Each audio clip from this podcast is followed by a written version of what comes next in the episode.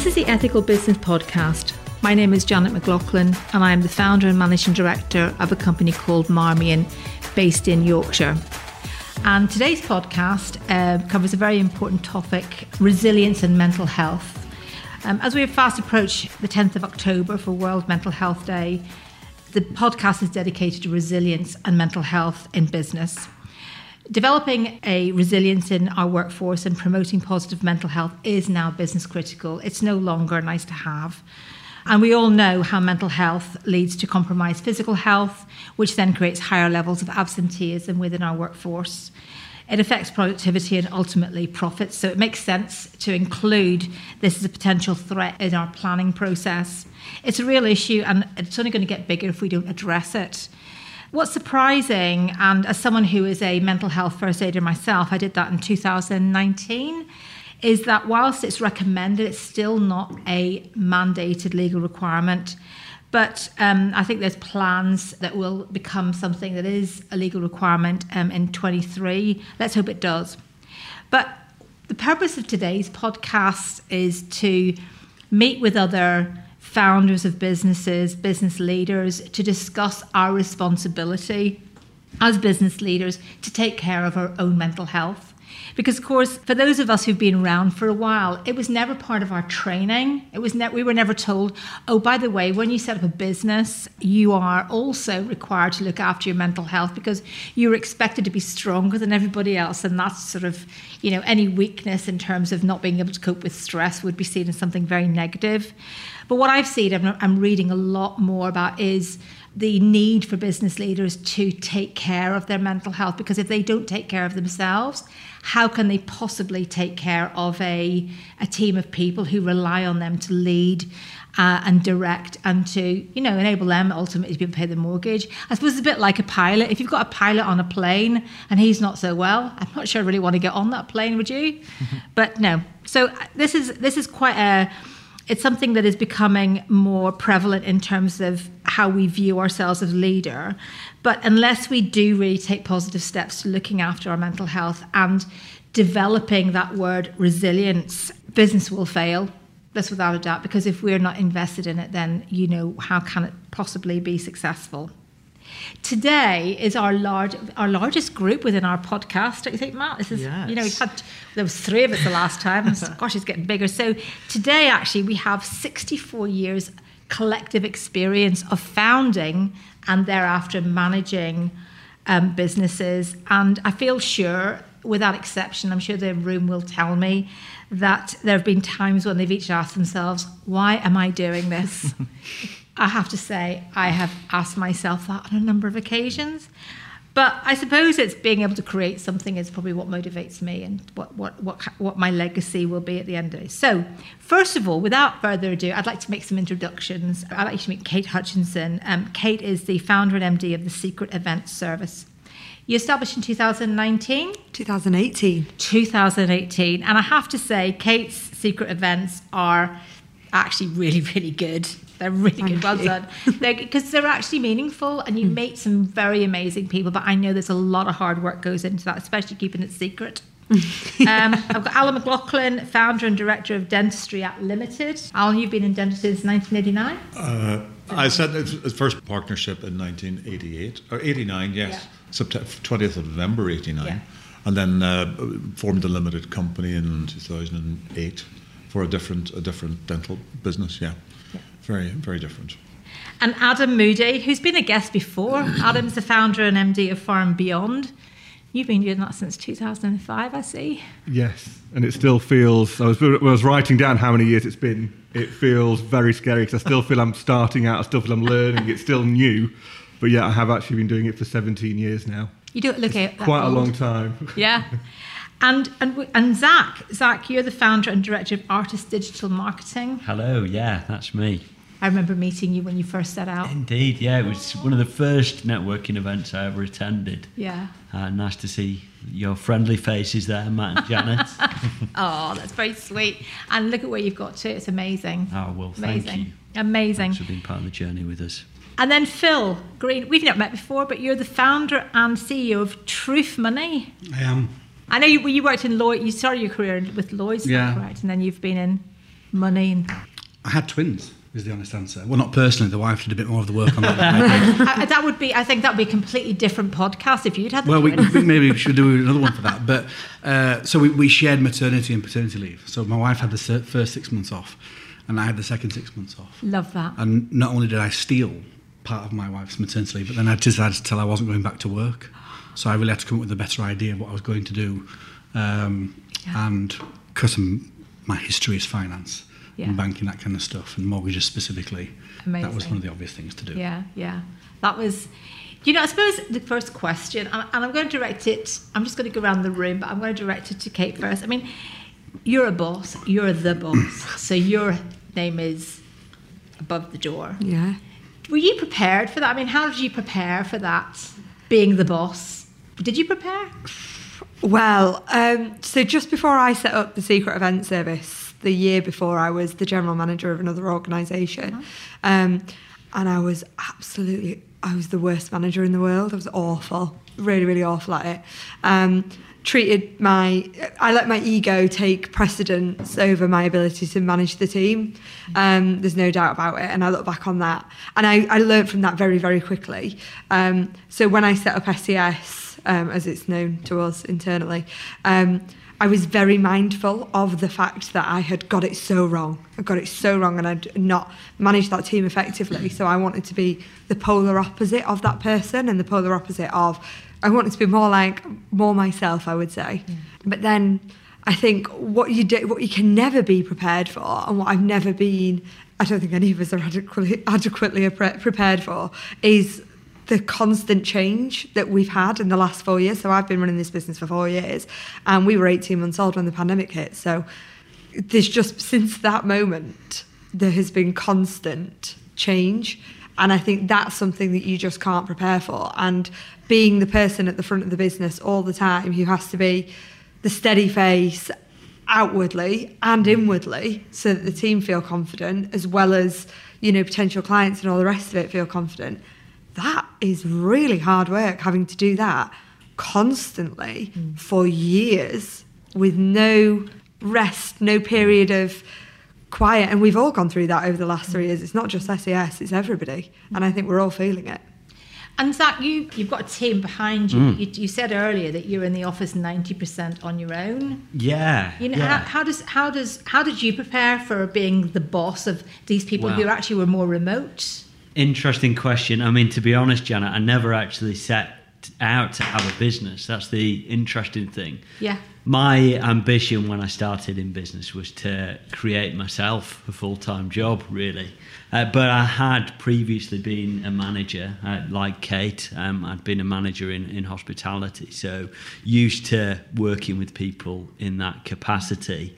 But I, I suppose I, I had the vision of you know carrying the, business forward and seeing how far I could take it. So developing a team around me after my first year that that was a, a new experience. Mm-hmm. What I would say is that I was prepared to work very hard. But perhaps I wasn't prepared for the, the roller coaster that is business, and, and as Kate's described, you know the the two years that that we've had, who could have prepared anyone for that? And also, I think that sense of you know I, I set out with um, real ambition and um, and confidence in my abilities. I, I created my business because of it, it was something that I loved to do, but equally nothing prepares you for the imposter syndrome which you can have. Yeah, it's quite interesting. I mean, you hear a lot about imposter syndrome. I think that's something we can talk more about as we go on because it's, a a, really real it's a thing. big it's a big thing, and I think that has an impact on resilience and mental health. And, in terms of Absolutely that. right. So yeah, so it's a good point. Well, only just last Yeah, week yeah. when we were at Kate's event, you know, your guest speaker was talking, and the, the main topic was imposter Mm. syndrome. Me and Yeah. Janet had a really interesting conversation the next day about Mm. it because I think a lot of businesses think they have imposter syndrome, or people think they've got imposter syndrome, but it's, I guess, the way you view it and how you handle it and Mm. deal with it within your business. So I think we should definitely talk about that as we as Yeah. we go through this today. absolutely yeah Alan, you're you came from university, went into dentistry, and you were an associate, so you were really self-employed. Yeah. Uh-huh. moving from being self-employed and only responsible for yourself and obviously the patients in your care how how did that how did suddenly owning a practice and being responsible how did how prepared were you for that We were just talking. A nurse asked me today how long after I graduated did I buy uh, get our first practice. It was less than four years, and now it's much much longer than that because. In those days, you know, 1989, it was just a, a, a follow on from doing being a normal dentist because there was so little administrative bureaucracy. Uh, There was very little. You, your receptionist was your practice manager. There were no hoops to jump through like nowadays. Now you've got so many more staff and so many more roles. We've got filing cabinets full of policies. Before it was just one desk, and it was it was there was no big deal, and I certainly wasn't prepared for it because I don't think there was much preparation required. It was just doing the, the, the wages, and that was about it really. As far as the rest of it, there wasn't much.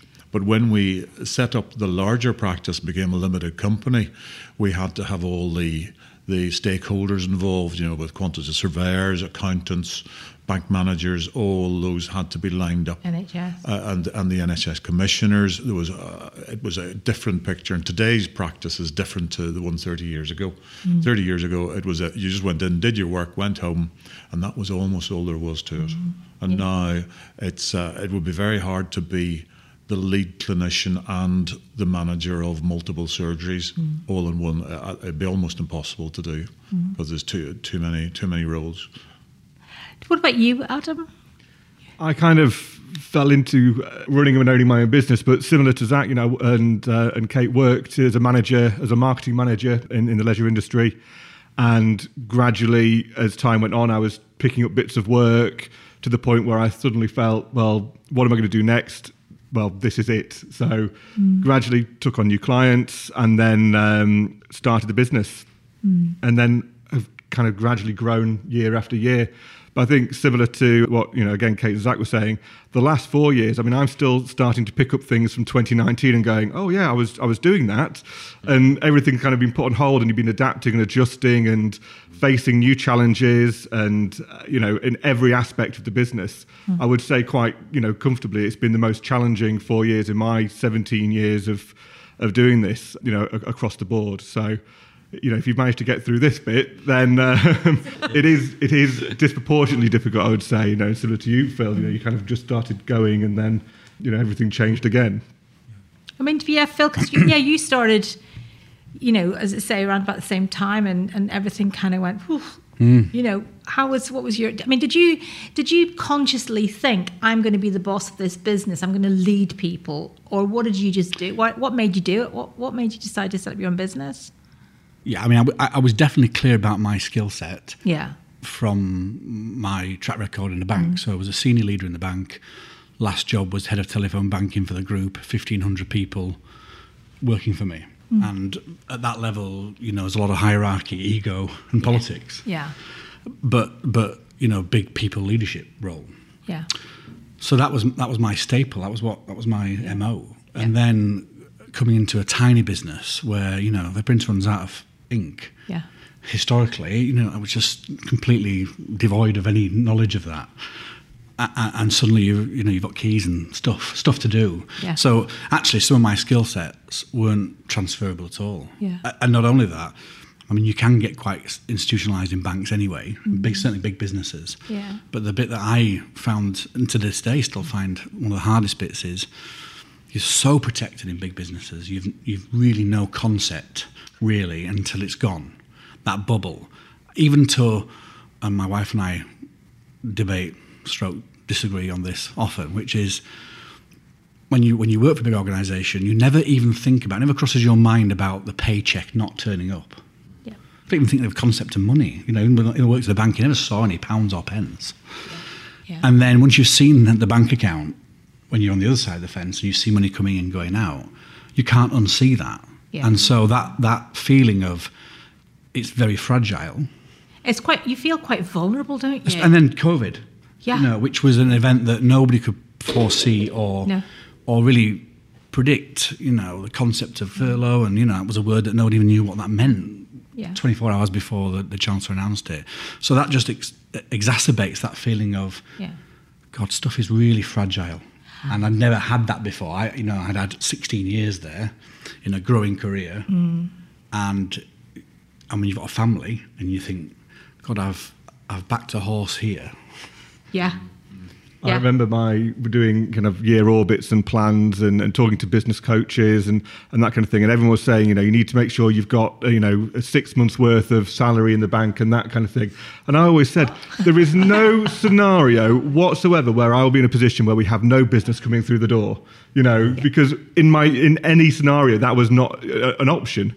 And then COVID happened. And then suddenly we Yeah. just, every single, you know, project was put on hold, paused, cancelled. And, you know, and then you are facing a position where you are going, how is this going to be? You know, those first, you know, when uh, the team, you know, remember when I was sat outside and we were kind of getting the news through and watch, you know, um, Gavin said to me it was the first time he's ever seen me look worried because, you know, you're thinking, how am I, how is this going to play out? And I have such a responsibility to the team and, you know, worrying about their salary. It's not just about yourself, it's about them. How can you look after them and that responsibility you have to your, team? And I think that's the thing that unless you have your own business, unless you've taken the risk and you understand that, you know, a week before payday, you look at your bank account and go, oh, please, God, let them pay their bills so that I can pay everybody's wages. And it never changes in the almost seven years I've run Marmion. It doesn't matter. You still think, you, even even when you know it's coming, you know you've got pipeline, all that sort of thing, you still think, I've got to make sure that these people get paid so that, and then I can have what's left. Yeah. And that's the reality, isn't it? It's a huge responsibility, which always makes me smile when I see people who come in to give advice who've never done what we've done. You know, it's quite interesting. Oh, that's not to say they don't add value because they do, but to really that butt clenching moment when you think, "Ooh, what's happening?" We went Yeah. six months with no income Yeah. from COVID. So we like we're an events agency. It became quite literally illegal to do what we were doing. Yeah. And we we lost all our clients immediately. We went six months with no income whatsoever. And I and we, we didn't qualify for any government support other than being able to put one member of staff on furlough and being able to get a small bounce back loan because we were only 18 months old and I didn't have the accounts to be able to get the support from the government. And I was looking at the looking at my cash flow and thinking, I'm bankrupt by Christmas and I'm not even 30. What what am I going to do? Hmm. You I know. had a similar moment to that with my accountant. My accountant's an oldish guy, a friend of my dad's, who go way back, and that's why I chose him. And we were going through the first set of accounts, and he talked about. He just said this sentence that I can't get out of my head, which is, at that particular point, Phill, you were operating insolvent because you couldn't do X, Y, or Z. The truth is, oftentimes businesses operate insolvent at one particular time. It doesn't mean they are insolvent fundamentally. But the, the, when he said that sentence to me, it, it had a massive impact on, on my level of confidence around, you know, just how much how much responsibility, accountability was on my shoulders, and what damage I was potentially doing. You know, on one hand, being positive about being an employer, you can spin as a really nice, good thing, mm-hmm. but it can very quickly become, you know, a, ch- a poison chalice. Mm-hmm. Uh, and COVID brought that front and centre. And that leads me to the next question, I suppose. In that crisis of confidence, mm. what did you do to bring yourself out of that state, that that that period of, you know, absolute vulnerability? You think, oh my gosh, it's, I've lost it all. What did you do? How did you manage to get through that? The, the truth is, I'm terrible at it, right? Mm. So uh, I'm very, very fortunate. I have a brilliant wife, mm. and she's really good at, at saying, in a certain way, that the sun will rise tomorrow. Mm-hmm. Yeah. and that feeling of catastrophe, whilst mm-hmm. is extremely real, mm-hmm. i- if the worst happens and your business goes and you have to tell people that they're out of a job and you've got to ring up the bank and whatever, the sun will rise tomorrow and, and there will be a day to do something. Yeah. It's a very nice way. Of, what about you? Go, sorry. Yeah, I, I lie awake at night ruminating over the, all the potential issues that can go wrong, which is totally fruitless and of no cons. Uh, uh, whatever my worries are, the, the consequences are going to happen anyway. So worrying about them is is an utter waste of time. So I've stopped that since How did, you, since. how did you stop doing that? What, what Well, did you do to help yourself? I to think stop I just, I, ju- well, I had quite serious COVID quite seriously, and it and it, uh, it uh, sort of impacts on your your your thoughts of, of humanity and life. and think actually there are worse things that can happen. The sun will rise tomorrow is an expression I was brought up with, and saying, look, no matter how much you worry, it's still going to happen or not happen anyway. And the worst, you're not going to die, really, and that's that's it. You know, so yeah, when you had COVID, actually there was a real risk you were oh, I going to die. die, and every day I woke up and I thought, I'm alive again. That's great. It's good. to, above ground is you know. that. She said, you know, what's the worst that can happen? And I did, did the usual, what was prominent to me. So we'll run out of money or this, that, and the other. And she said, but what about, you haven't mentioned your, chi- your kids. What if your kid, what if Maggie or William got run over? Why isn't that top? Yeah. And that freaked me out. That Yeah. my, my priority list was that was inverted. Yeah. And it, but I have he- uh, felt for an increasing length of time that it kind of feels like, in order to be successful in business, you almost have to be a bit of a sociopath, right? Because if you take things too personally, which I do, and I'm, I try and be the best I can for people, you're on a hide into nothing there. And I read a book, which I'm going to use a bad language now, I don't think that's so allowed or not, but the book is called something like the Life Turning Magic of Not Giving a Fuck Right. Yeah. And that's my way of, of getting through it. That at some point, I just have to stop giving a fuck a bit. Yeah. Yeah. It's all right. Only adults listen to this, I think. Yeah. This is the thing, though, isn't it? Because I we have this really um, we have this saying internally, which is sort of they all cringe, but I love it. Um, which is we're just really nice people who do really nice things for other really nice people. Hmm. All of that remains true, but I've had to make some really tough decisions this hmm. year, and some of those decisions are not necessarily very favourable to my hmm. staff. Like for instance. Next year, we're banning unpaid leave because this year, unpaid leave has had a massive effect on our business. And I, I don't want it to have the same effect on our business next year. Now, actually, that's a difficult pill for some of my staff to take. But it's, there's a reality, which is that sometimes I'm a little bit too kind. Hmm. And actually, I want to keep them in a job. And if I'm too kind too often, then their job becomes at risk, actually. So I'm not being truly kind. I'm being kind in the short term and unkind in the long term. my whole philosophy is do do to others that you'd have unto do, do unto you. That's the whole Mm. thing, isn't it? Be kind, try and but actually there's a balance between being kind and then being foolhardy. Mm. I mean, we did something recently which some people might go, well, that was a bit mad, but I'd saved for that, so it was already put to, one side, and it was there was a real purpose to doing what it was, and that was to build the team, to give the team an opportunity to really get to know each other out of the work. But we still we went on that trip knowing that during that time away, we were still responsible to the candidates and to the hiring businesses that we were working with. So we still advertised, we still took the calls, even though we were overseas. It made no difference to the business. The best thing it was was um, that we, the team, really become became much stronger. Yeah. But there's a there there is that balancing act, isn't it, of being kind, but also saying, I want to hold on to your job. I want you to hold on to your job. So there's times I'm going to say no. Yeah, Yeah. You know. absolutely. I think the expectation as well for you know when you are hiring someone, the team for me, you know, when I li- listed down what's the most important thing, and it it is the team. No one is going to care about your business as much as you do. No. Um, but what can you do to make sure that they are engaged, that they know what you're working towards, and that they're rewarded for the success? And that could be their own personal development, you know, the opportunities um, that they have. But as a small business, your team also needs to take responsibility for that themselves. There isn't similarly, as I imagine you had in the bank, Phill, um, and within the NH, within the NHS and dentistry, there's kind of a career, a clear, clear career progression, um, and over a period of time, you know, you just move up a pay grade and that kind of thing. Within a small business, your team need to produce the work and deliver that work to for, to be paid for it for them to then get the reward for that and to move up in experience or you know or move on. And you know I've always seen far and beyond you know we've had some brilliant designers and, and members of the team who have come in learnt their craft developed their craft and then moved on to other agencies. And as heartbreaking as that is you have to take that as a real success and kind of take the win as much as you do uh, as much as you can because when it goes wrong or when you're not happy and the team, the member of staff doesn't perhaps work out and you take it personally, you're always going to take that 10 times worse than you know the person who left off happily and was like really grateful had a great opportunity a great experience and has moved on and you've seen them flourish into this new person that's brilliant and really rewarding.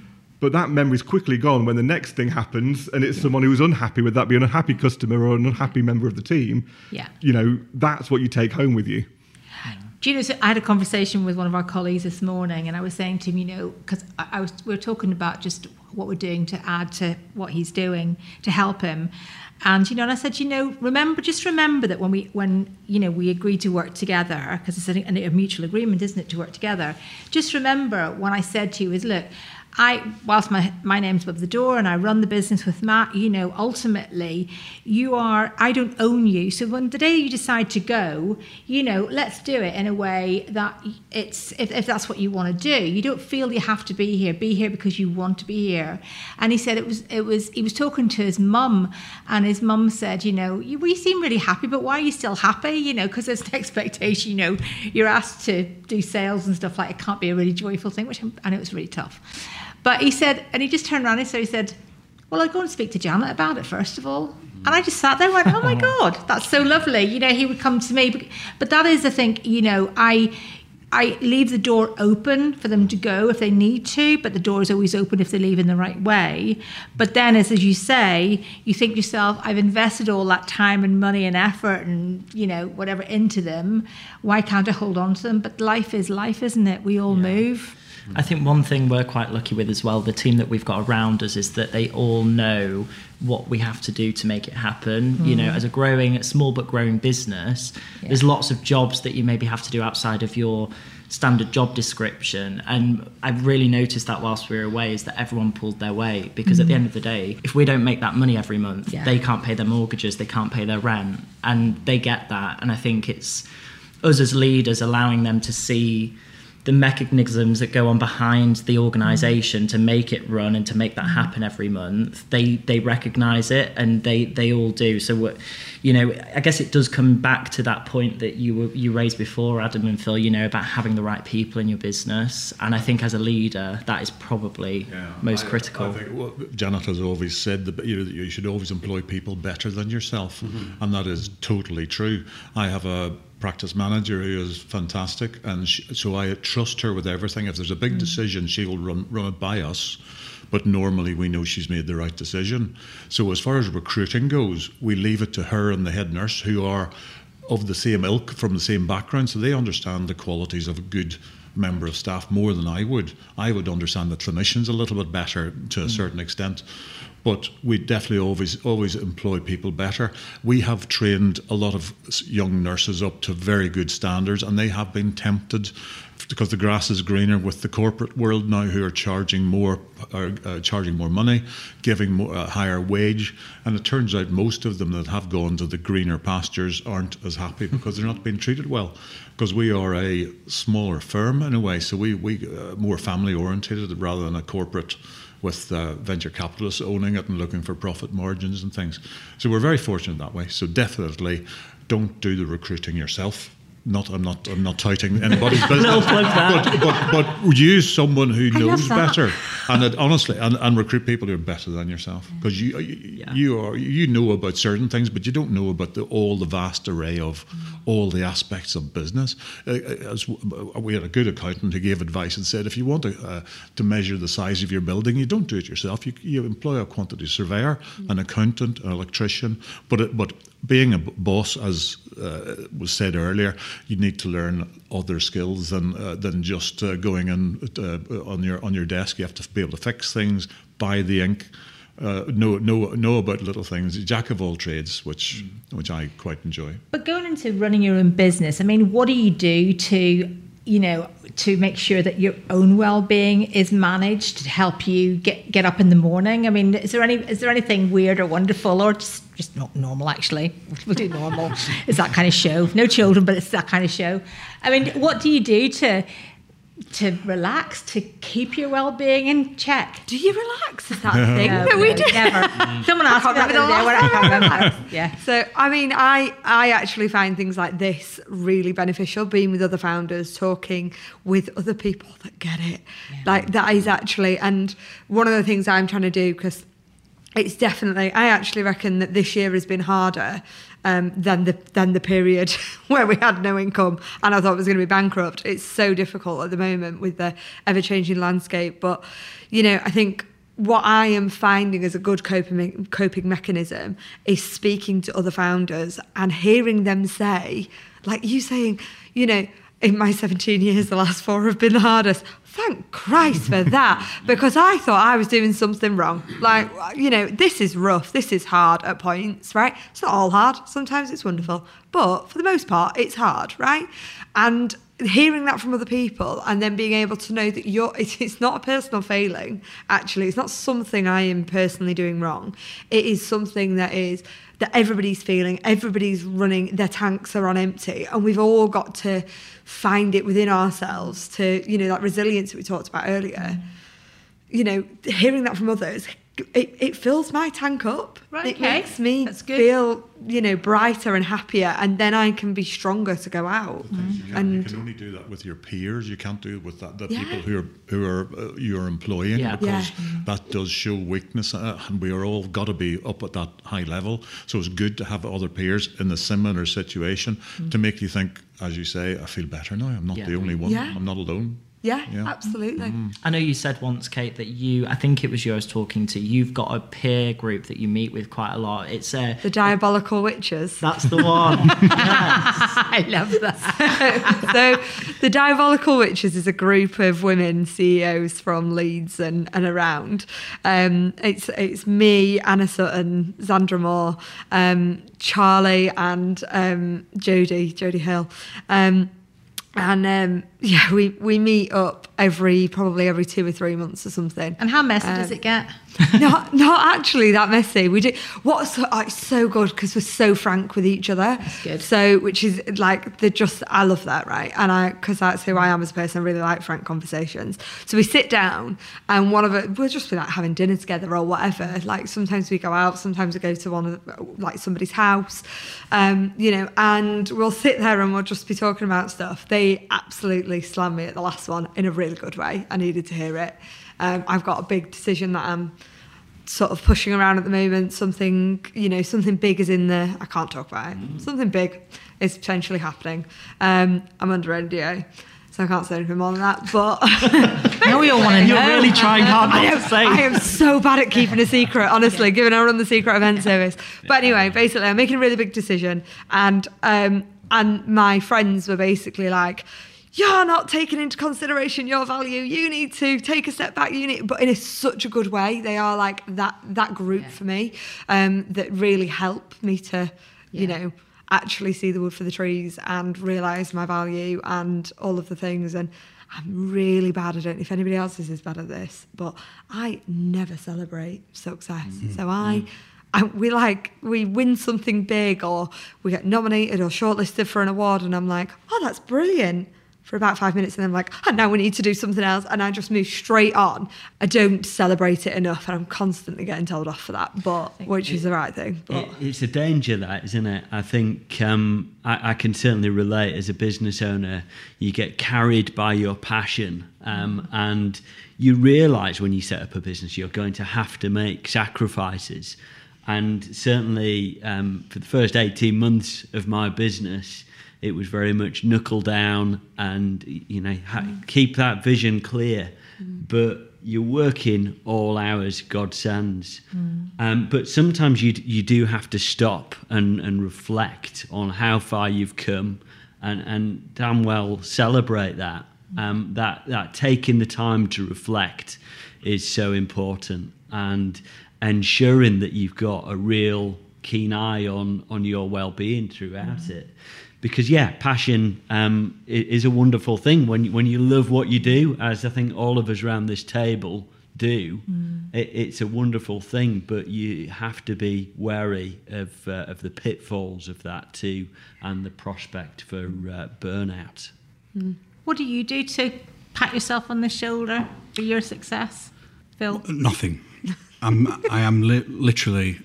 I was going to say I've got some techniques that, in terms of that, look after my mental health and well-being that I do.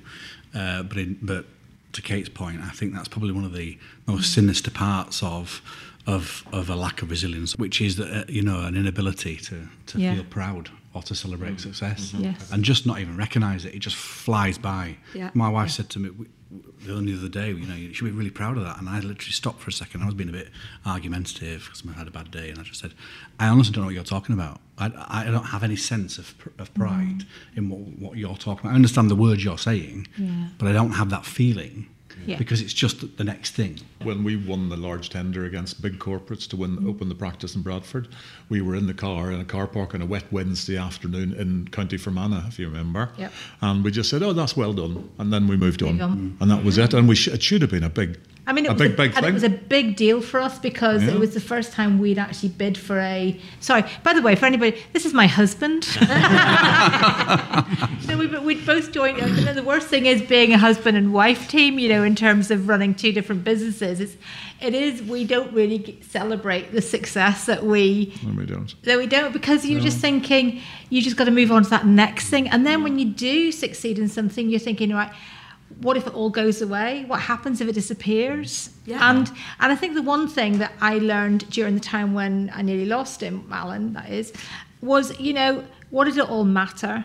Mm-hmm. But what matters is that I love what I do and I love the people that I work with. But actually, at the end of the day, it's family, it's you know things like that that are much more important. I think that's where I get the balance. I mean, you've got two very small children as well. Yeah, so, so for bringing back down to earth, Yes. that's very easy. Yeah. Yeah, to have a Yeah. conversation about, you know, why the earth rotates. Yes, yeah. And size of some animal's head, you know, that kind of thing. So that's that's that's really useful. The other thing I do, one of the worst things, inventions, is the mobile phone in terms of keeping your attention. Oh yeah, Oh yeah. I don't take it upstairs anymore. So it's it goes downstairs when I go to bed because Yeah. previously I would have been, you know, it was easier to just have a look.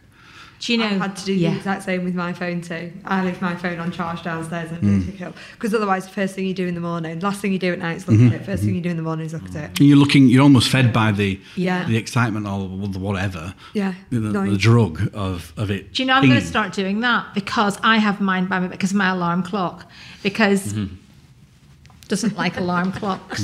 So I'm just point, I'm pointing to the person next to me doesn't like alarm clocks, but I it is it's terrible. I'll wake up in the middle of the night and I'll just look at my emails in the middle of the night. That's not good. Just the freedom of uh, of not of ignoring Yeah. something, you know, Yeah. because the inference is it's all on me. Yeah. I've got to, to, to reply and respond and, and action. Yeah.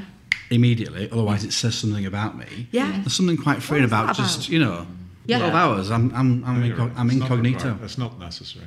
Yeah. And I think, especially at the moment, I mean, one thing that I'm sure you're all, you know, feeling is the news. I know Janet switched off the news on her phone. I still have it coming through for in March. you know, breaking news. But we just got to a point where there was just too much negativity. Mm-hmm. We couldn't Yeah. do it anymore because it was affecting us in the business. Mm. I've had to Um, delete Twitter.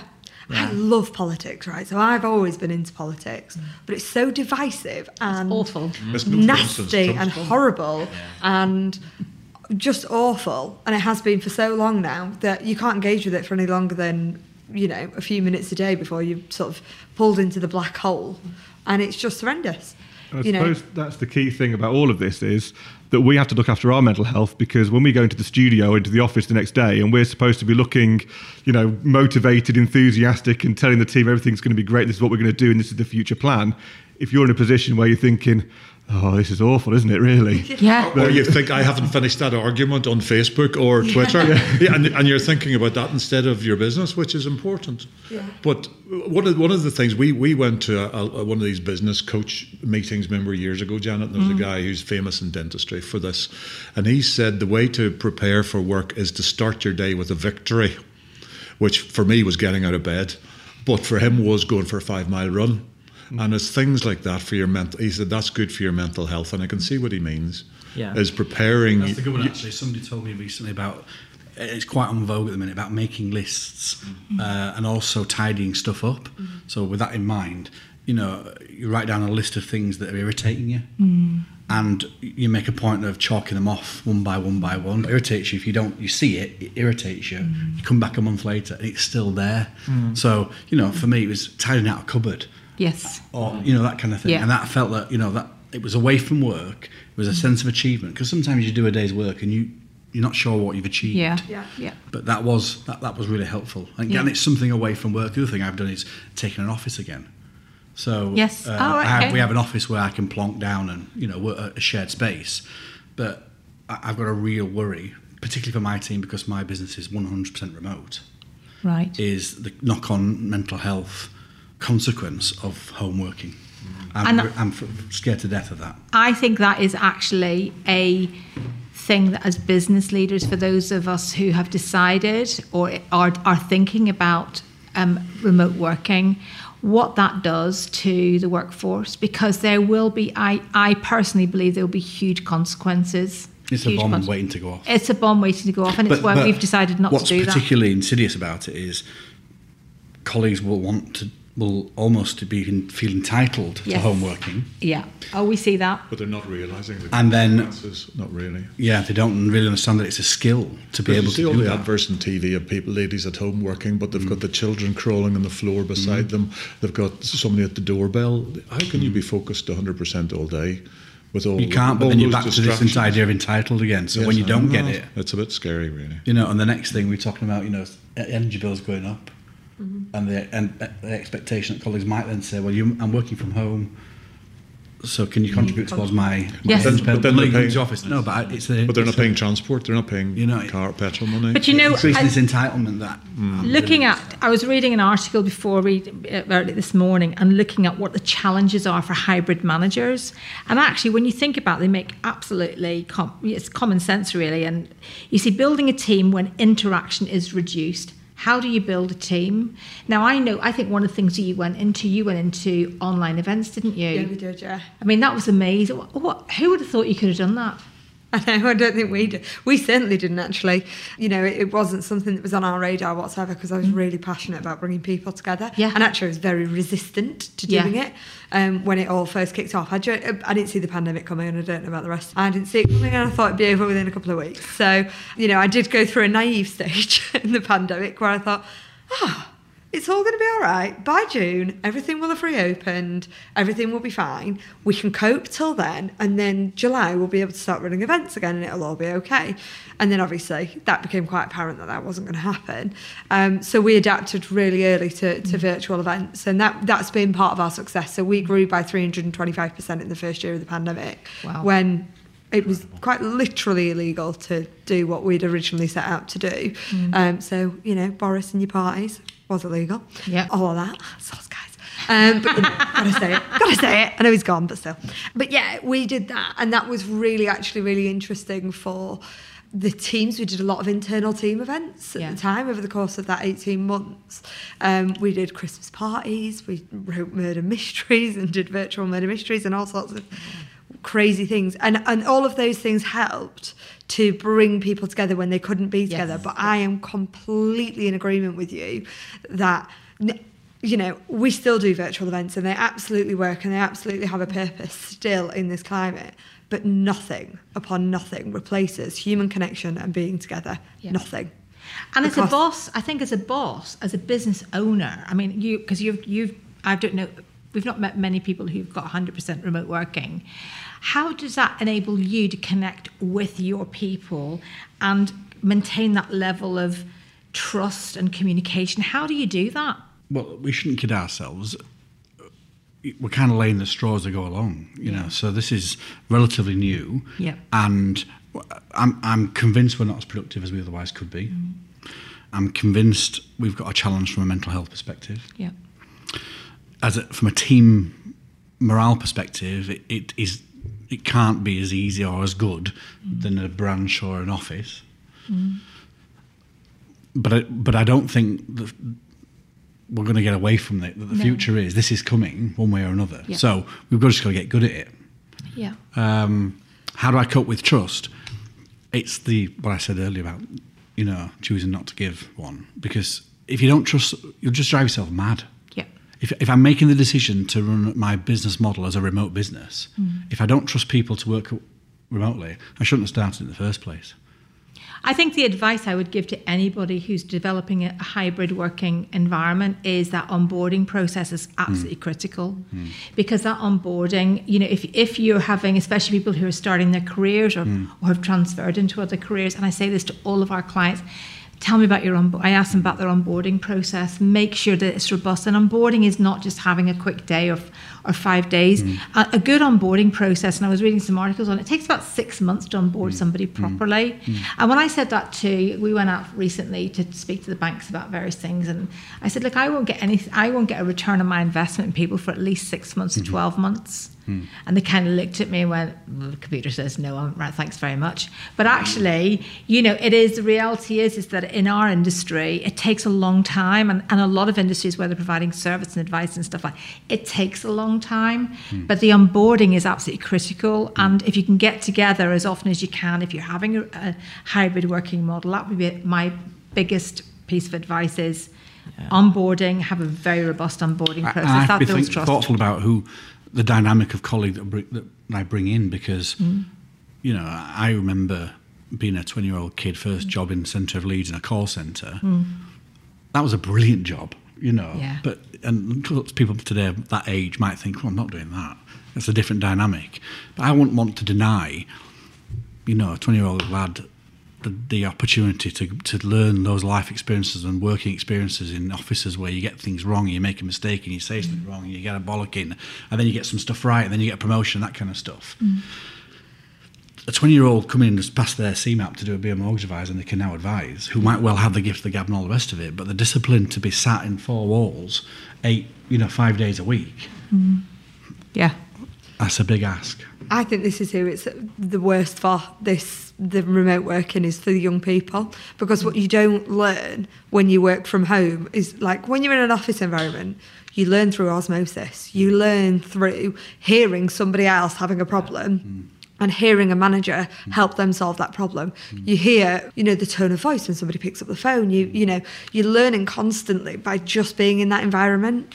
And if you're completely remote and you're like exactly the example you've just given a 20 year old per young person that's just trying to get to grips with the world and they've got a lot to deal with at that age actually they're not getting that. Mm. and then they, and then our expectation of them remains the same as it did you know however long ago and in a small business you have a real you know it's exactly what you just said Janet you know you're not going to see a return on investment on that person for 6 to 12 months but there's pressure immediately in a small business mm. to see an ROI as soon as possible because you can't just be outlaying that cost. So you're expecting to see that return on investment at the same time as not having a working environment that actually allows that person to get up to speed as quickly as possible. Mm. You know, and I think that's really hard. I'll be honest, I mean, my team do work entirely remotely, although we, we do have um, opportunities regularly uh, where we, we get together. Uh, we, we regularly meet on Zoom as well. But there's a few reasons why we, we set up in a remote format. Uh, the first of all was when I started, it was on my kitchen table. And then I started to onboard people on a freelance basis, so it, it worked for them from an hour's point of view.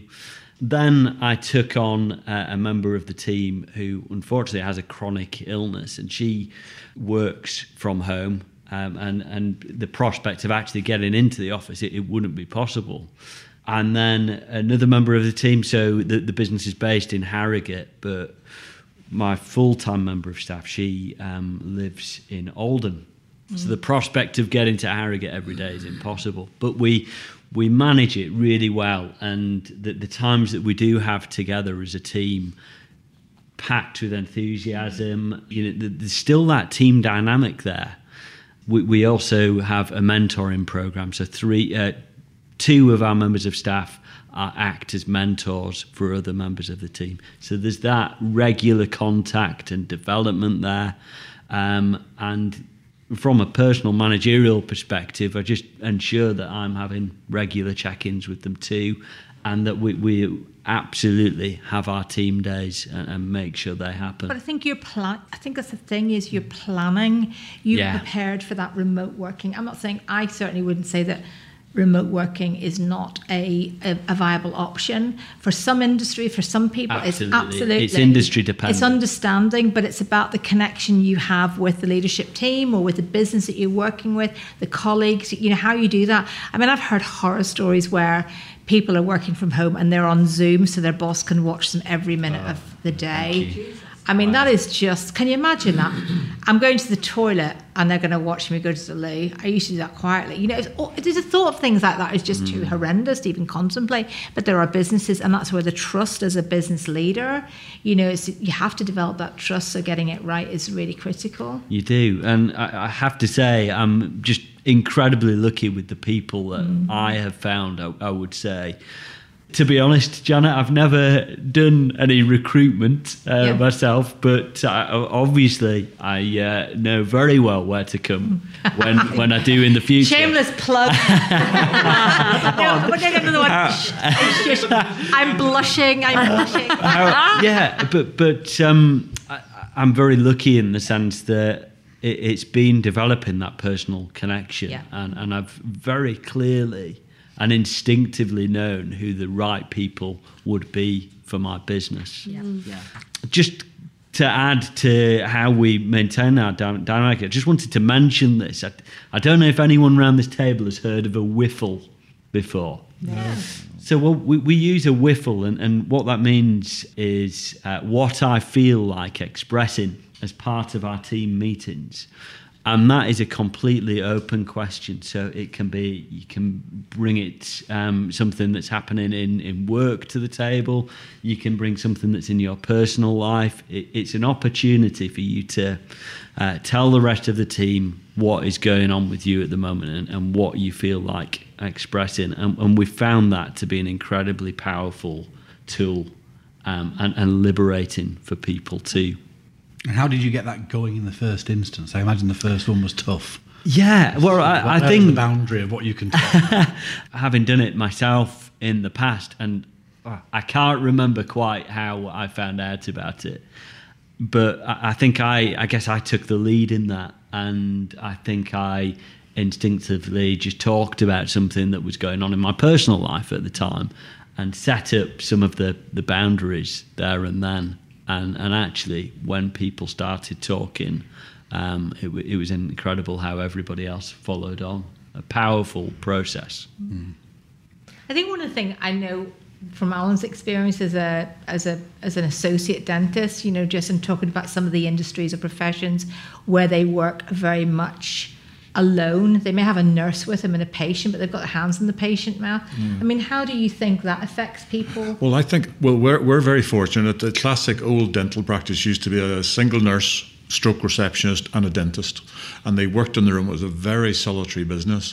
Fortunately, we've got a six surgery practice, so I think the mental health is reasonably good because you quite often you live more in that one room than you do anywhere else in the world mm. for the rest of your life. And you probably see more of your nurse than you do of your wife or your partner, your husband, whatever. And uh, so it's very important to get good relationships going. But as far as mental health goes, I think fortunately we we all interact a lot together. We talk, they, we pop into each other's surgeries, we send messages. The nurses are in and out, and we we rotate the nursing staff. And the future of healthcare are multi multi surgery practices like doctors. They're also more cost efficient for electricity and for rent and all all those things. But so the, the single handed practice is is a goner. It's it's just not there anymore. Mm. I think as the, as the whiffle goes, we, we get I, we get a lot of chat and just just discuss little things, mm-hmm. and we're we're all out to help because we do know that dentists are a funny breed. They're very uh, very, very particular and precise. And if we've got a failure, it, it eats away at us. We want everything to be perfect and successful. It's funny, I had a lady in recently who'd, who'd gone and got dental work in Pakistan. And she came back and said, uh, it was okay for the first three weeks. Now I'm in severe pain. And I thought, oh, first three weeks and you're happy with that? Oh, well, I thought I was okay. And I thought, bloody hell, I would have been totally distraught that I'd done, inflicted this torture on someone.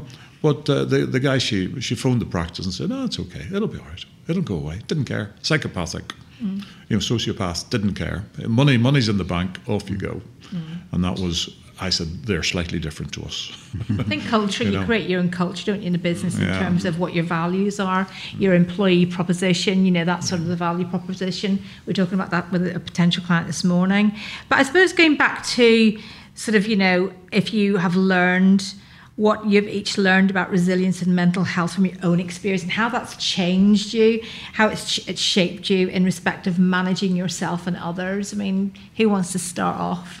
I think one of the things that um, I've always been very good when my back's against the wall, right? So if if I'm put in a difficult situation, then I'm I find that um, to be a driver to sort of want to fix it and want to be successful through it. But I think you know, like we've been saying, you know, it, the constant change, the, the ever evolving change, and the constant need to be like that um, is quite hard to have. I think so. You have to rest, and I think that is the hardest thing as a business owner. Actually putting your foot down and saying, no, I have to rest now so that I can refill and I can mm. then come back and reinvigorate you all with the Dunkirk spirit that we're going to need for the next six months. Mm. Yeah. You know, because we that's why we got through the pandemic and why we smashed it through the pandemic because our team had such a Dunkirk spirit.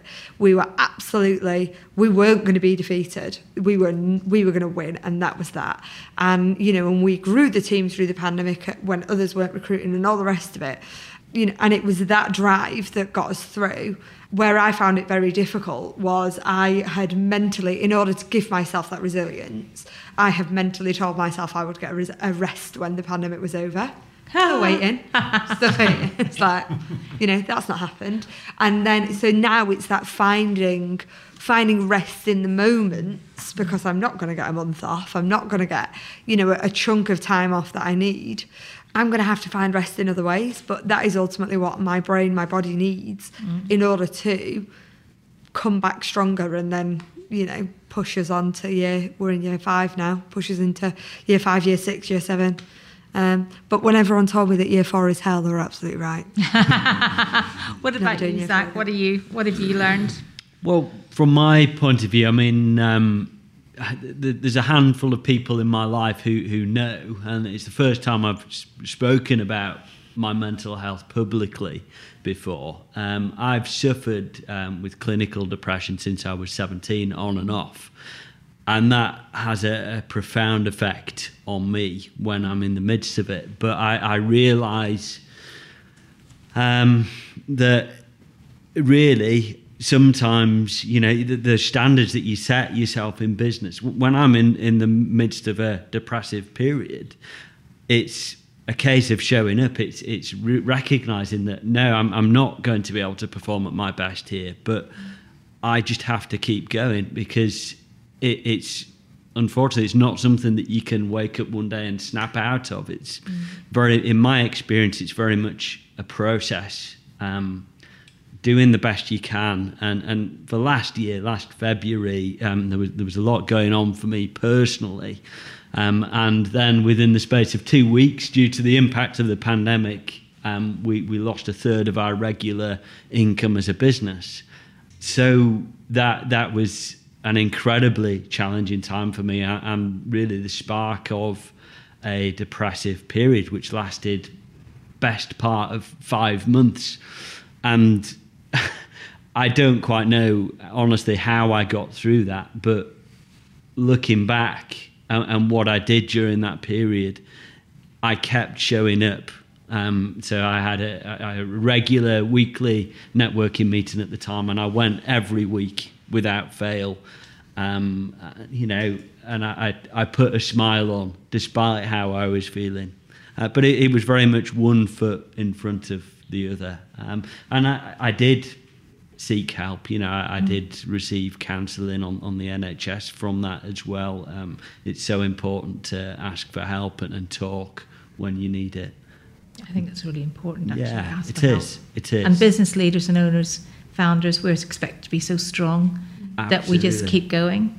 Well, you, yeah. Sharing, sharing is vital, is absolutely vital. It is. It is. I'd been I'd been getting burnout as it turned out to be for years, and it, it didn't. It, it, crept up slowly. You don't mm. realise you're losing your enthusiasm, Yeah, right, and you're thinking, uh, you know, you're not looking forward to it. We'd be going on holidays, and Janet would say, "Oh, we're going. It's only seven days," and I go, "Yeah, so what?" You know, it wouldn't be until that morning I'd go partially interested and say, "Oh, we're going today, aren't we?" And that would be the level of my excitement because of burnout. And I found out it was clinical treatment of mm. people, mm-hmm. and so I backed off from it. The sun rose the next day. The practice still ran. I was fortunate we had a practice where there were other people working, and it kept running. And so I backed off, and now I'm back into doing a little bit, but choosing the, the levels at which keep my, my brain happy, and it's uh, it's far far better. And it was, but it was realizing it. It wasn't until we spoke, I spoke to my GP, and he just said, "I'm signing you off." And then we got a clinical uh, guy, uh, uh, psychiatric advisor, come around, and he said, "You were burned out completely." Mm-hmm. And I thought, right, okay, fair enough. Medication took it, but it didn't work. Mm-hmm. I thought, no, no, it's all down to my lifestyle and my work situation. And I was very fortunate I could change that and create differences to it, which has helped tremendously. And now, yeah. and then uh, as far as not hol- having holidays and things, you know, we don't, we haven't had an awful lot because the business is, is very hectic. But we, d- I, I started, we, we're learning foreign languages. We're uh, Japanese. Going, I'm learning Japanese, going to going to the gym more, walking the dogs, playing more golf. It is those are my little holidays, rather because I'm not keen on going a week in the sunshine. To be honest, you know, I know Janet is, but uh, it's about people go fishing for relaxation. To me, it would be utterly boring, but I'd rather walk the dogs for an hour mm. and just Yeah. watch them doing things. And those are your little mental breaks. Because you can't look forward to six months away and say, "Oh, I've got a week off. How exciting!" To me, that's that's not that's too mm. far away. You need to do it continually. It's so easy to find reasons not to take that break mm. and find you know you know trying to even if it's taking a couple of days off or it'd be great to go and do that but yeah well we're a bit busy at the moment or we're a bit quiet at the moment so I need to be in the office to make sure we get busy again That's true. so you're forever you know Juggling. panicking about one way or the other Yeah. um, but um, for myself I probably had my worst period of time in business um, was about 2013. So it was after the, the last recession, and we had at that point two studios. We had one in Leeds and one in Manchester, and the business plan had originally been to open more um, around the country, which would have fitted um, my previous relationship with what we were looking to do. We, that had ended about kind of three or four years prior to that, but I hadn't really made any changes to the business, to my trajectory, because I was just in the moment and and running the business. And we got to a period where the nature of the market, uh, we used to do a lot of nightclub events and um, and, and promotional um, flyers for those kind of those kind of organisations. Everything started to move more online with Facebook advertising, so the people didn't need as many flyers, and that au- audience didn't necessarily at that point understand the value in design. So print was affected, design was then affected, um, and the business model with people moving to online printers and that kind of thing didn't really fit with what we were doing. And whilst we were doing quite well in the digital side of um, of things, because we were in that aspect of the business quite far ahead compared to our competitors, we hadn't really got a clear strategy that brought that all together. I also then had two two people running reception, one in Leeds and one in Manchester. I had a designer in each each um, place, and I was driving back and forth between Leeds and Manchester on different days of the week, leaving at five thirty in the morning, getting home at whatever time at night, and at the same time, we were getting prepared to have my first child. And at that same time, Diana, my mother, who also does our accounts, I think a big part of all of this is having people in the business you can trust. And I'm very fortunate that if there's anyone who's going to tell me the real truth, it, it's my mother. Uh, so, and, and, she basically pointed out that this that, that things weren't at what they should be doing. We weren't making the money we should be making, and we were going to have to make some tough decisions. And in the end, that decision was to close the Manchester studio and you know look at how we were going to manage that that team that was there. Uh, and I'm very fortunate that um, the key, one of the key members of the team there is still with us now and has been working from home. So we talk about remote working and you know the issues you have with that. I've had a member of staff working from home for you know almost 10 years now, and and that's worked brilliantly for him. But it's down, like we said earlier, the individual and the nature of the work that they're doing and how that can work, and how also how it impacts on the rest of the team. But I was going to NCT classes uh, before Matthew was being born, and just sat there the whole time, just almost, you know, constantly, permanently feeling slightly sick because what am I going to do? What decision am I going to make? You know, I went down to, well, if we just close the whole business down, how, how could I earn an income myself? By which point I've been the director for you know several years, so pretty much unemployable um, because I'm so used to be able to do things my own way. And then, well, if I did do it my own, well, I, I, would I need someone else to do this? And I ended up basically completely reinventing the business and going to the team and saying, right, we're changing our target audience, we're changing our pricing structure, we're changing pretty much everything about the business, and then it'll all be fine and myself, not necessarily entirely sure it would all be fine. Um, but now, you know, we you know we talk about it in the team sometimes and say, yes, well, you know, you're a real leader. You're you know you're forward thinking, or you know, in the pandemic, how you know we we pivoted and we adapted, and actually, I just did what I had to do. Yeah. But the feeling of responsibility to the team, you know, doesn't get any easier as time goes on. You still feel, you know, you replay every decision. Um, the feeling of permanently feeling sick and you know and that kind of stuff does make a difference. But having knowing that Matthew, there was a date when Matthew was going to be born, or roughly a date, actually put things in focus. And you know, my wife, who's you know enabled me to get to where we are today by being that constant support, by you know being the the voice of um, reason, by making sure that we don't I don't make some of those excuses where you know oh well yeah I'm gonna have to work late because I need to do this and, and that. And I did pretty much, you know, well, I've been home for pretty much every single bedtime, you know, for the last nine years, and you know, done. Now I've got two children, so now I have to, you know, now we alternate, and that gave me the break that I needed. In the weekends, I don't work because I can't, Yeah. because I've got children to, you know, to be looking after, and that probably for me has been what's helped me. It does add a bit of stress, but then it's a different kind of stress. yeah.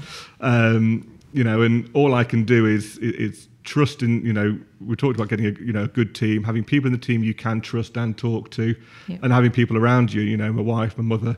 Um, you know, a, a key to that. Gavin in the team. You know, as you know, Janet and Matt. I wouldn't be able to do what I'm doing now, and Johnny, uh, from a creative point of view, giving me that, telling me that I'm wrong, trusting me to make.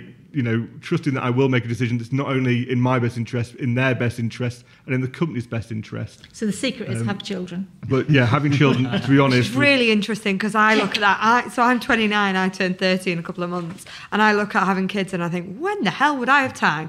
Like, How am I going to fit that in? And I want kids. it, Like, do, it does refocus things. Do you know something? I, I didn't even want, I, we got married when we were 30 and I had no thoughts of having children at all. I don't know how it happened, but it did after I got married. And you know, it was the best thing as a balancer. That's mm. that, that was just for me. The best thing was balancing was, uh, you know, I've got somebody more important to think about. and it doesn't necessarily have to be children, but there are things, you know, I think when we're in the office, you know, and several of us have got children, we talk about children. The guys who haven't got children are sat there going, you're not really selling this. Yeah. Uh, I my team all the time. I kind of fear Sell that we, we, we run the risk of doing the same for being a director. The, the parallels are quite similar. Yeah. It is the most rewarding thing in the world. And, you know, we, we talk about legacy or what you want to, you know, what you want to show. I want people to look at the business and, you know, be proud, or I want myself to be proud. I want to feel that we've got there. We'll never get there. We're always.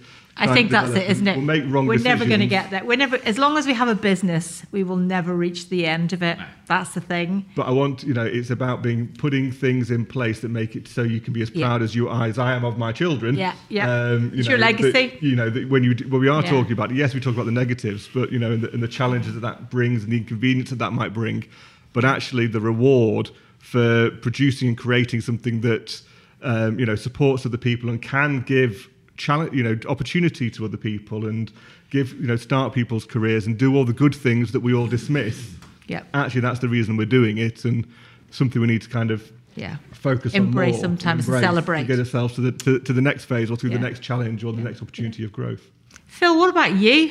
What have you Well- learned about yourself? And Well, in the spirit of Whiffle, which has definitely been my take, one of my takes from today, um, I, I'm I'm sorry to say that I've got a similar story to you, Zach. So I've I've uh, suffered, then struggled, and then managed a mental health condition since 2014, and um, you know the things I've heard on the table are.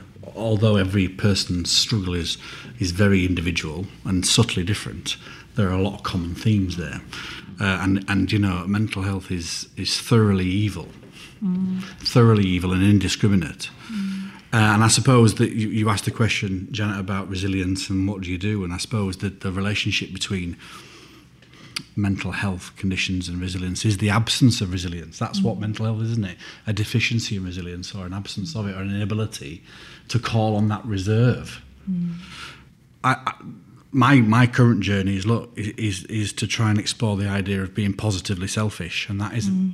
Mean at the expense of others in that traditional you know description of you're a selfish person.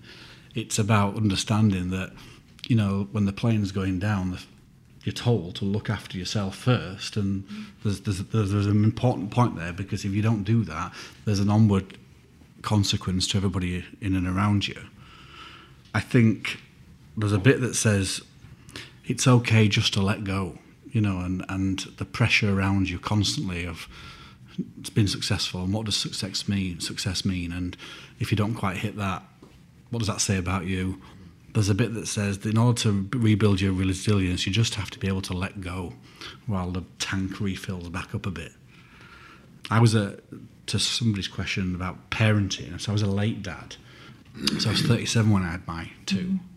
In fact it's technically called being a geriatric parent which is not a good Oh, don't you get that when you're 30 as well, by the way? Okay, well, well, I'm, I'm beyond that then. Um, Yeah. But, you know, what I don't give myself credit for is, not myself credit for, but my situation credit for is I'm the primary care for my kids. So apart from being the founder of a business that's gone through pandemic and has grown inextricably over that period and uh, frankly is still here, which is a lot Yeah. of businesses aren't. And I take my kids to school every morning, pick them up, go to music, because that allows my wife to do a senior job in the bank like I did. Now, I don't currently feel proud about that, though I can describe why I should feel proud about that. And to to the to the point around what of the, the question around you know how has that changed how I he- help others in my business? Mm-hmm. I use this mnemonic which is care. So mm-hmm. just choose to care about your people. If you do not, nothing else other than care, you're probably doing something positive. So, and, but the, the, the care stands for C stands for communicate, and don't be afraid to talk to people mm-hmm. who are in a position who you, who you think might be having some challenges from a from a, a mental health perspective. Even if you're wrong, it's better to be wrong showing care than than to not approach it. A- The A is is to ask, you know, ask lots of questions. It's you know, I find that people with mental health condition actually when they get talking like to talk about it. So asking questions really helps. The R stands for reassurance. For me, that's something that you know maybe is something I have to deal with because reassurance I need a lot of. Yeah. Um, though it doesn't necessarily help you, you have to find a way to reassure yourself. But in, in those crises moments, like you talked to your mental health um, officer, whatever you said, what did you say you were? Mental health first aider But yeah. you know, reassurance right there and then is really important. Uh, and and then the final is empathy. You know, you can't possibly, you can't necessarily understand what that person's going through, but you can imagine what it might be like to be in that position. Yeah. And it's okay to say, you know, that must be that must be rubbish. So that, that, those are the kind of things I adopt in my business. When we get nervous patients coming into the dental practice, that those are exactly the four things we would do. Patients come, they're frightened, they're in pain, and they're probably angry, and uh, and they're they're very nervous. So if we do communication, ask them what the problem is, then you you discuss it with them, then you reassure them that you're going to help them and show them empathy. Mm. You will win that patient over. So it's, it's exactly the same in healthcare mm. as it is in mental care. Mm. You know, it's uh, it's mental care is very important. We uh, we push that a lot in our practice that we can we can because we work closely together. We can see if somebody's a bit off that day, and we have a, a chat and help them and let them go home. Whatever you know, kid problems, boyfriend problems, lots of issues going on with family things. I think it's taking time as well, giving yourself some time, giving yourself and giving others time. I mean, interesting, one of the things that the British Psychology or Psychological Society says about resilience training resilience training can improve personal resilience and is a useful means of devel- developing mental health and subjective well-being in employees. But the first thing, I suppose, when you're, you know, one of the one of the key people in terms of developing that levels of resilience and making sure that it's still it's still well balanced is ourselves. It's looking at and I see so many more companies. A friend of mine, I'll give him a shameless plug now, Stuart Brown. Um, Stuart is he's developing a, a, business that's all about improving resilience within the workforce. It's something he's really passionate about. I think he's currently up or at the base camp of Everest right now. So if you're listening, Stuart, hope you're still alive. Mm-hmm. Um, but it's uh, you know it is it's it's such a, a thing that we really mm. you know I think more and more companies are investing in it. We're speaking to so many organisations that they're really committed to it. And you know, I just want to say thank you to you all. You know, you've been really interesting. I think this this session has been, you know, really really interesting. I hope that people listening will feel that they've maybe got something out of it. And also, Matt, yes. would you like to say the final word? Not this well, bit. I can see before I do. I can see Zach putting his hand up to say something. I'm so. sorry. I, I, I just had a, a, few little notes, and I I just thought I'd like to share them if if I could. Yes. Um, just from from my own perspective, someone once said to me, um, you know, know that you are not your own thoughts. Mm. Your own thoughts aren't you. There's sometimes when you're experiencing periods of, you know, just pure sadness or or indeed a mental health problem, you you have the tendency to relate uh, how you're feeling to your own identity, which is mm. a scary position to be in. So know that you're not necessarily your thoughts and also take strength from your journey and what you've achieved in the past i know that i, I struggle to do that own it recognize your success and, and take strength from it um, and then otherwise all around boundary setting and, and saying no and, and talking to people really mm. so yeah i know we, we've done a lot of talking there so i'll, I'll leave it there but i didn't want I think to it's lovely yeah that. i think one of the things that i've done as well is one of the things that I, I should do better, should I say. I did had a, a, session and I was asked to draw where I saw myself in five years' time. And where I saw myself was it was a picture of me, my wife, my children, and, and a nice a nice house. And that was, you know, less than well, it wasn't five years ago. Um, but actually, you know, when I did that, it didn't really have anything to do with the business. The business enables me to do that. But then on the back of that, we all, I also did the kind of orbit, the five year plan, and, and, and staged that. And I think keeping that true, you might not necessarily hit all of those goals, but actually it does make you realize when you ex- exceed them and you do have those successes because five years from now you think well actually realistically we could probably do this. And you know as a as an owner i've always been probably more on the negative well i like to say realistic but perhaps negative side of what is achievable. But realistically we could do this and then do that and do the other we then exceed it. But then that doesn't mean that I go, well, brilliant, that we've exceeded it. I just then increase my expectation yeah. for the next bit. You know, we got to year end and we, you know, we hit, um, we, we, I think we, we beat our target, but my target at the beginning of the year wasn't what I thought wasn't the same as it was at the end of the year. Mm. So all I do is my expectations move. So doing kind of that four year, five year plan, I do think, you know, and every business coach says you know you should do it. But I do think that's valuable, not so much for the you know just planning your future, but actually for the mental strategy of how you manage your own expectations and keep true to that and keep that picture on the on the wall because actually it doesn't talk about how, what new clients we've got or what new contracts we've got or how many staff we've got or how much we're in the media or all those kind of different things that you get distracted by it actually just looks at yeah. what you're there's a, there's a misconception that sometimes that people you say business owner or managing director or whatever and you must be a million, you must be wealthy. You must be a millionaire. Minted. But, think, but oh, I think that especially given the businesses that have come, well, all businesses that have come through the last COVID, particularly if they've been newer during that period, mm. there's, there's a lot to be said about just sticking around. You know, yeah, yeah. just be, just stay in the game. Yeah, as you said, turn up. Yeah, that's what you did. Turn up. Yeah. And that's one thing I wrote down. You know, keep turning up and talk because you know, listening to all of your stories today has been so interesting. I've absolutely loved this session with you mm. all. I think it's one of the best we've done, and I think we've got to keep the conversation going. It's mm. it's it is getting worse. Mm. Um, not enough is being done about it. You know, I have my struggles. I'm not even running a well, I am running a business, but I didn't found the business, so I can't imagine the pressure that you all have to ensure that every single month, you know, you've got to deliver payroll for your, your staff and you've got to keep growing that business. I do know what it feels like. I think because you do actually, yeah, you, you do. But you know, I, I've had my struggles, you know, it's it's not necessarily been related to business. I think it has had an impact.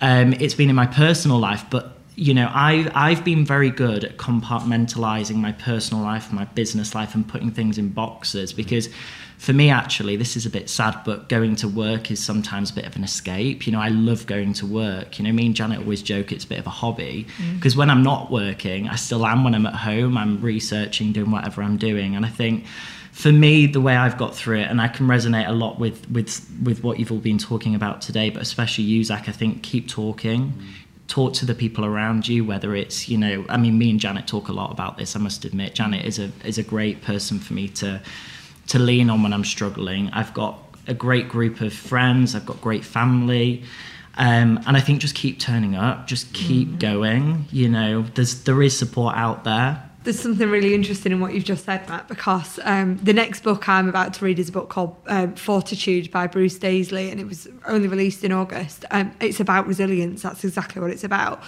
I haven't read it yet, so I don't know the exact conclusion. But what I do know is that what he actually talks about is how resilience is not something that one person can have on their own. Resilience comes from community, mm-hmm. resilience mm-hmm. comes from those around you create collectively creating something that helps you all. And you can't be resilient on your own. You need others to be resilient with you in order to push what was through. that book that what was the name of the book? Oh, two oh books ago, two books ago you know one that, that you did. What was that yes. book because i read that. It was humankind. Humankind kind of hopeful about, history. Greg bregman. Yeah. Read it. It yeah, should be compulsory so reading. because it Incredible. talked about you know this resilience and it's talked about you know that war uh, during the war how you know everybody sort of stuck together, communities worked together, and just got on with it. Such a good book, and I suppose in terms of we've got our own little war, but hopefully not bad war. And when we're running a business, it's you sort of think that we're just gonna we will get through it. It will it will happen. We will get through it. We just got to do it together. Yeah, absolutely. Again, I just want to say thanks to all our guests and, of course, my co host Matt for joining us today. And I hope you've enjoyed yourself, everybody around the panel. So that's thanks, Phill, Adam, Zach, Kate, James, our wonderful sound man, Alan, and obviously my co host. This has been the Ethical Business Podcast, and I hope it's been an enjoyable, interesting listen. And if you'd like to listen to our previous podcasts and learn more about what we do in Marmion, please visit our website, wearemarmion.com, and we look forward to speaking to you again in the very near future.